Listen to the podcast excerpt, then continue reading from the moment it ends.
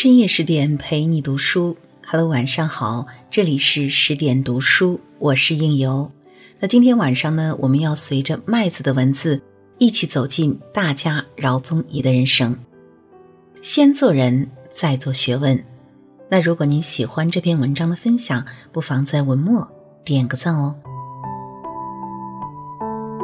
饶宗颐出身书香名门，自学而成一代宗师。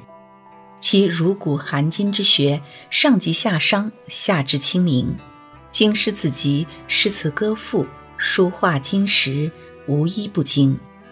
其贯通中西之学，则甲骨敦煌、梵文巴利、希腊楔形、楚汉简帛，无一不晓。人谓业精六学，才备九能，以真化境。钱钟书说他是旷世奇才。季羡林说他是心目中的大师，法国汉学家说他是全欧洲汉学界的老师，当代最伟大的汉学家，一代通儒。在香港，有很多人习惯将饶宗颐先生和他的另一位潮州老乡李嘉诚放在一起相提并论。要说挣钱，没有几个人能比得过李嘉诚；可是要说读书，没有几个人能读得过饶宗颐。在介绍饶宗颐先生的各类文章中，大多以这样的话作为开头：从古到今，兼善诗书画者为数众多，然而能够在文学、史学、哲学、宗教、诗词、书画等方面都开创一时风气者，屈指可数。于今日今时，当首推饶宗颐教授。饶宗颐治学领域甚广。从上古到明清，几乎每个朝代他都有所涉猎。除中国本土之外，他还兼治印度文学、西亚史诗、东南亚史等各国文化。他学艺双协，精通古琴，善于诗赋，书画作品更是自成一家。诸多成就让他成为香港乃至整个中国文化的瑰宝。饶宗颐对这些评价有着自己的看法。我不敢说自己的价值有多大，但有些人提到香港时，认为这里是喧嚣闹市，是文化沙漠，这是在挖苦香港啊！这么灿烂的香港，文化意义也是很广大的。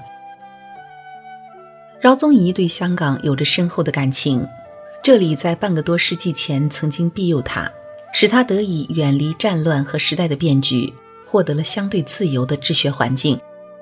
在某种程度上，是香港成就了现在的饶宗颐。饶宗颐与香港结缘于上个世纪三十年代，当时二十岁出头的他已经被聘为中山大学的研究员。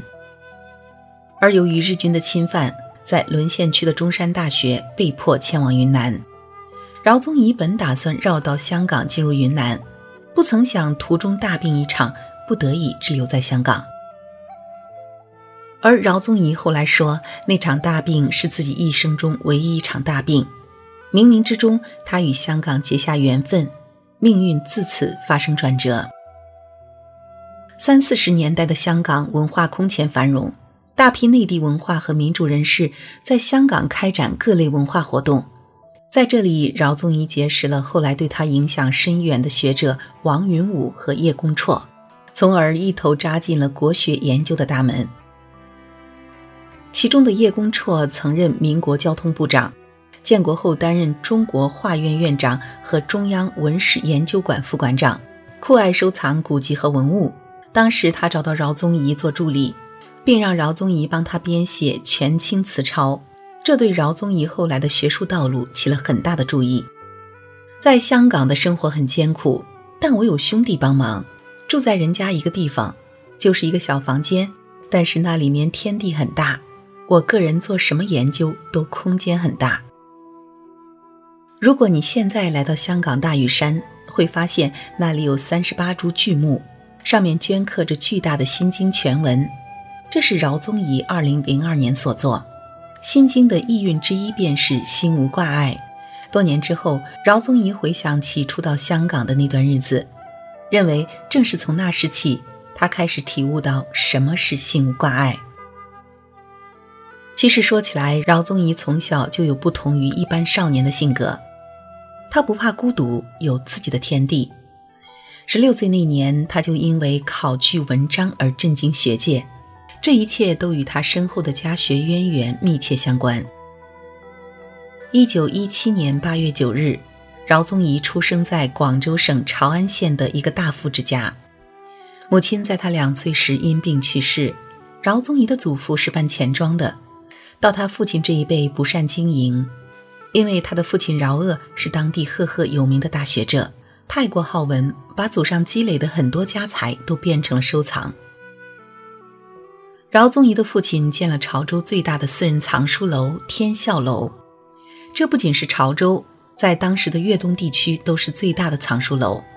受父亲影响，饶宗颐时常浸泡在此读书玩耍之间，文史典籍早已烂熟于胸。家学渊源和富裕的家庭条件，使饶宗颐从小便拥有了大多数人望尘莫及的学习条件。我的父亲写过一本书，叫《佛国记书证》，因为我父亲也通佛学，那个时候我帮他抄很多东西。我的方法很多也是从我父亲那里来的。我现在还能背《佛国记》前面那几句话，开头就是“法显悉在长安，楷律藏残缺”。饶宗颐说：“家学是做学问的方便法门，要做成学问，就要让小孩心里天地宽广，营造自己的世界，同时要注意引导他们少走弯路。”但在那个年代，虽然早早接触经世子集，但饶宗颐感觉学校的教育并不适合自己，他宁愿独自一人躲进天笑楼里自学。现在我们很难想象，这位后来学富五车的一代通儒。是一个连初中都没有毕业的少年。我这个人很孤独，因为我自己就有我自己的天地，一早就是这样子。我不感觉孤独很奇怪，我认为没有孤独不能做学问。虽然当时社会上有学校，但我认为那是一个普通的学校，觉得他们很肤浅的。许多年后，饶宗颐认为自己能有今天的成就，最主要的原因是因为没有上大学。因为他说，上大学能够学到的可能是一个或两个门类，但是父亲给他打开的那个天空是一个无科不修的世界。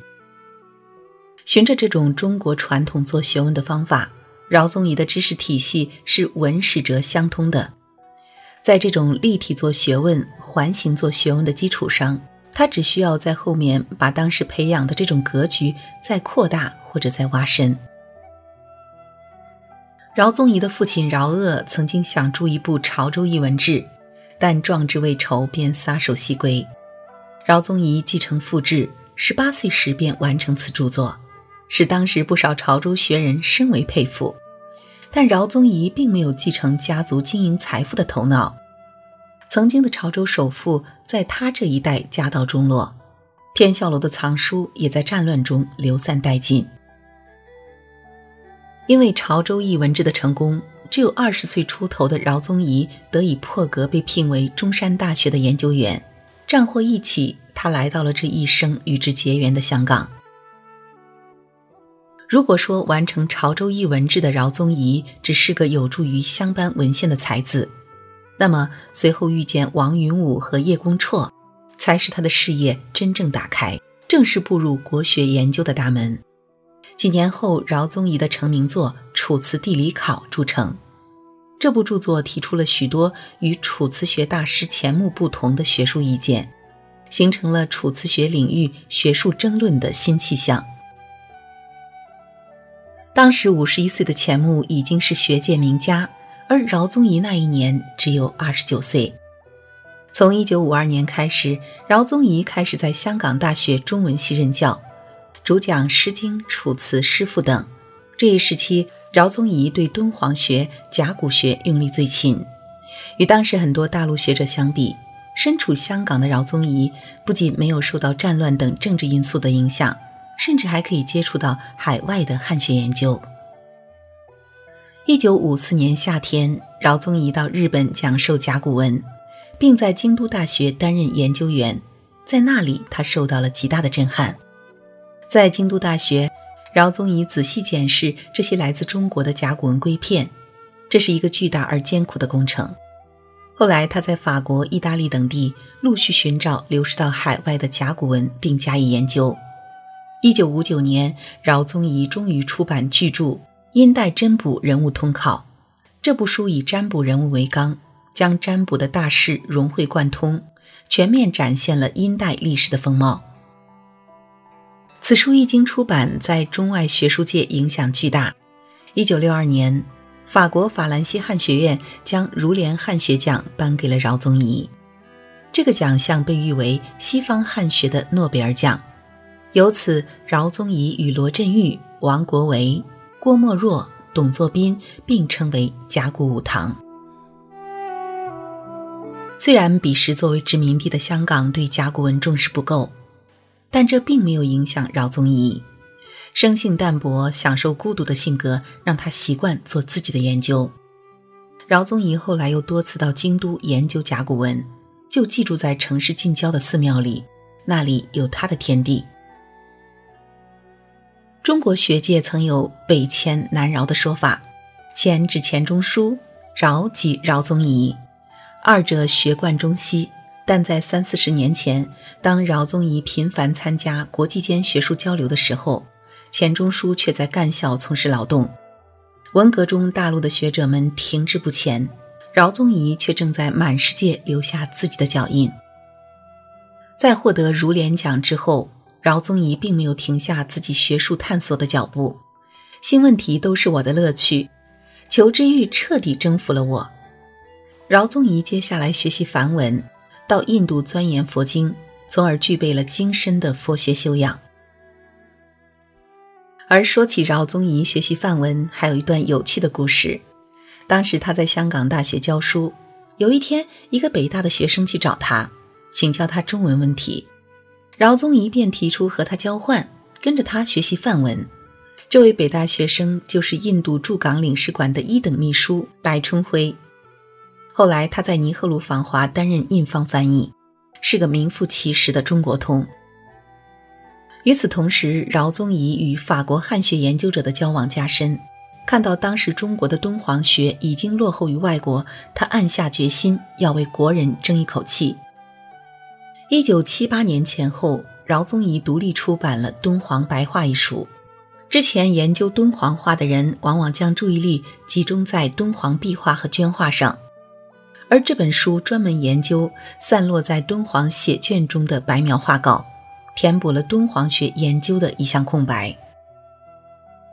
身处香港的饶宗颐综合了极高的禀赋、极度的刻苦和令人羡慕的自由，最终创造了震动学界的传奇。六十岁以后，饶宗颐开始学习有天书之称的希腊楔形文。用他自己的话说，就是没有问题的。我这个人不怕难的，我专门学那些最难的东西。如果说学术只是饶宗颐一生成就双臂中的一半，另一半便是他的艺术成就。因为虽然三人在学术上成就斐然，但王国维和陈寅恪都没有饶宗颐在艺术上的成就。随着时间的洗练，饶宗颐的艺术成就显得愈发精深。二零零三年，饶宗颐捐出自己大部分的藏书，在香港大学建成饶宗颐学术馆。这里挂满了他的各类书法和绘画作品。经过半个多世纪的磨练，技法、性情、人生观早已圆融呈现于他的作品中，以真化境。中国当代著名书法家、漫画家、美术史家黄苗子先生和饶先生有着很深的友情。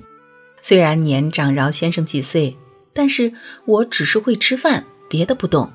他老人家呀，那学问可以说没有止境。黄苗子在一次会面中这样说：“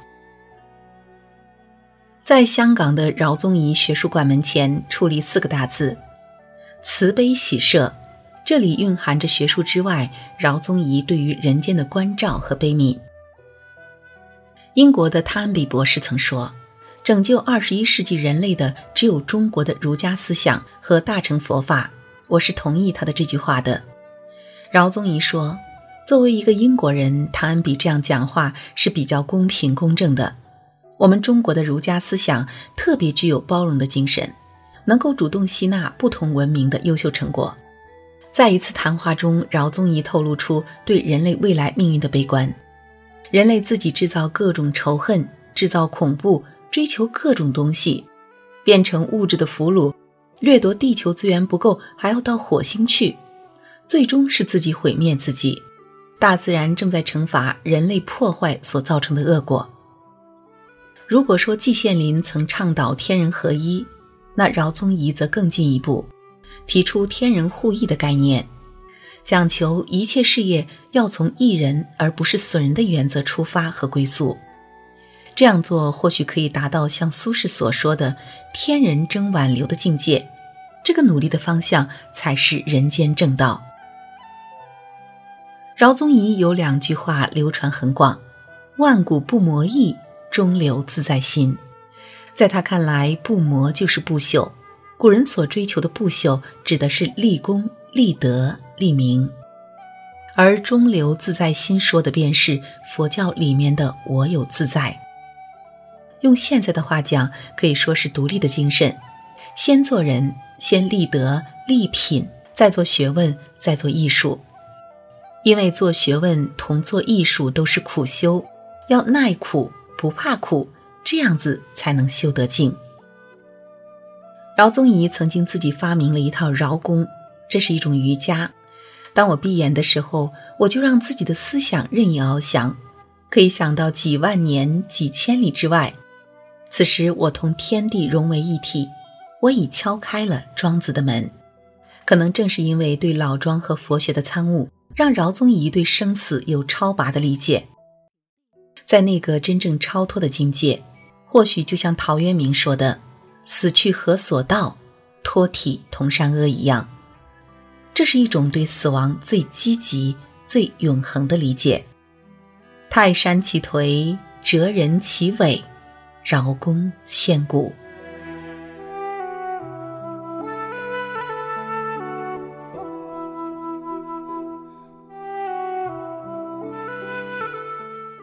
好了，今晚的文章分享就是这样了，感谢您的守候与聆听。那如果您还想听到应由的更多节目，也可以关注到我的个人微信公众号“枕边经典”，枕是枕头的枕，边是旁边的边，就可以搜索到我。那今晚就是这样了，应由依然在美丽的中原城市郑州，祝您好梦，晚安。